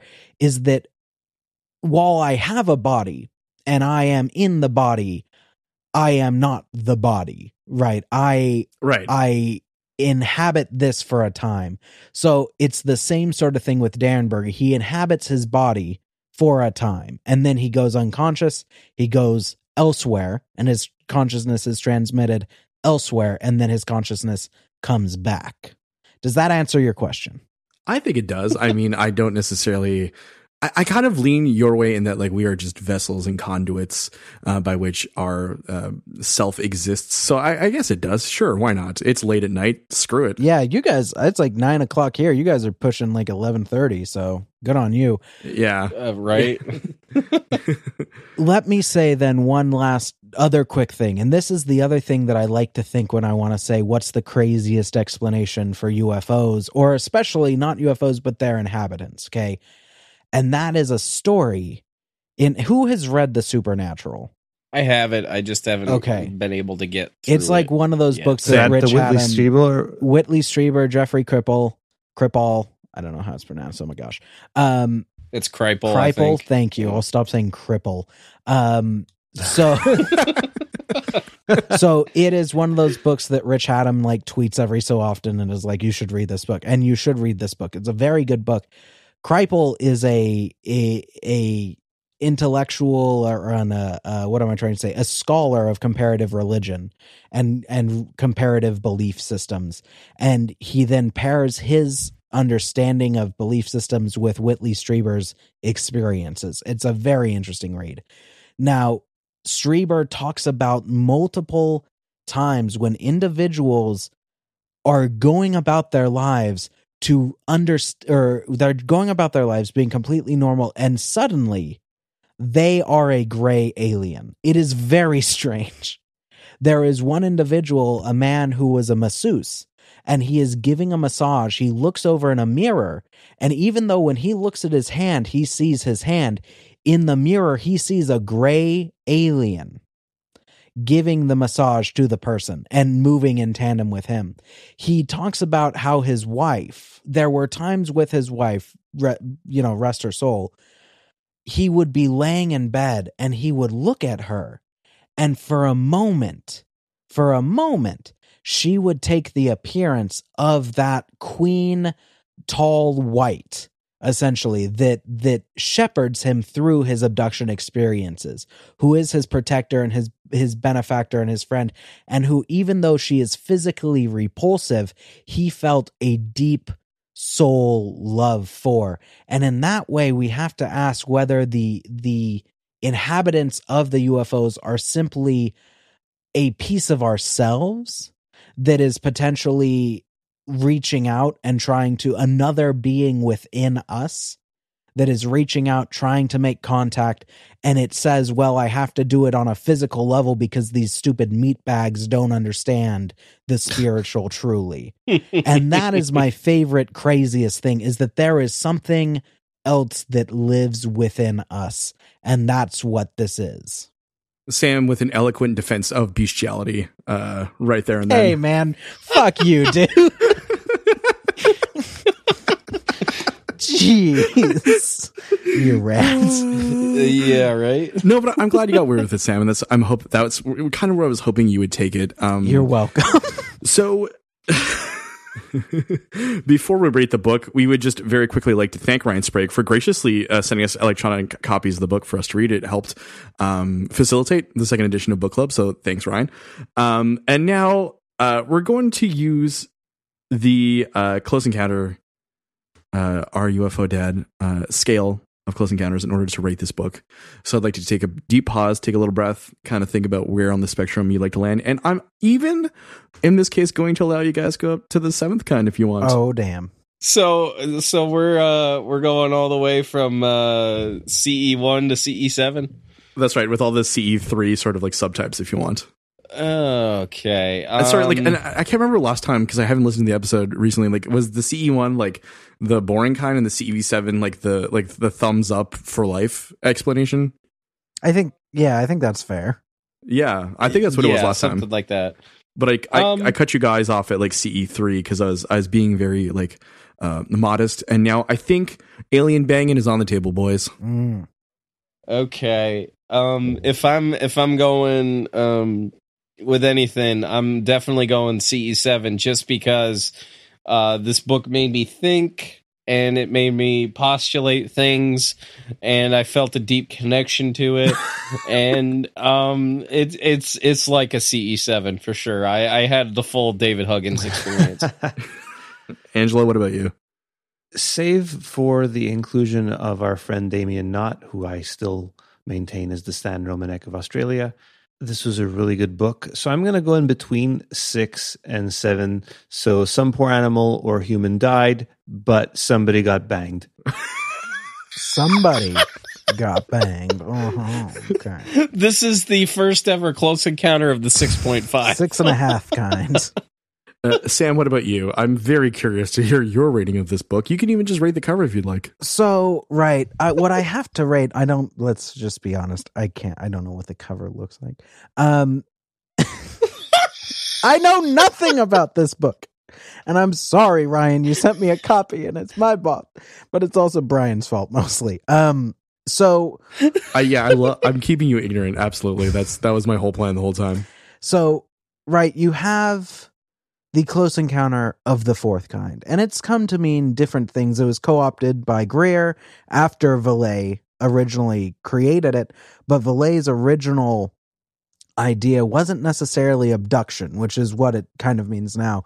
But a, a, a true close encounter of the fourth kind is simply a case when witnesses experience a transformation of their sense of reality.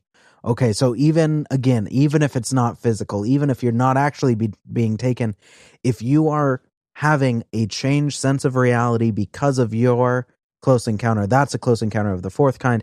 That's what I'm giving this simply based on the the fantastic conversation we've had alone. Um, but I'm I'm sure that it it has achieved at least that, and everyone should buy this book and read it twice, once for me and one for you. So Fair enough. I'm going to give the book a CE5, which is a direct communication between aliens and humans. And I feel like, based on the conversation we've had, especially in the second half about, you know, communication, how these craft and these um, beings are trying to uh, get close to us, both physically, uh, emotionally, spiritually, et cetera, et cetera, I feel like it's the most appropriate uh, rating to give it. that's fair. That's fair. So, do you guys want to yell out your socials while we're at this? Who goes first? Let's start with the guests first. Uh, wh- whoever wants to step up to that Go plate for first. Brian. You do it Oh, well. Brian. Okay, that's good. All right.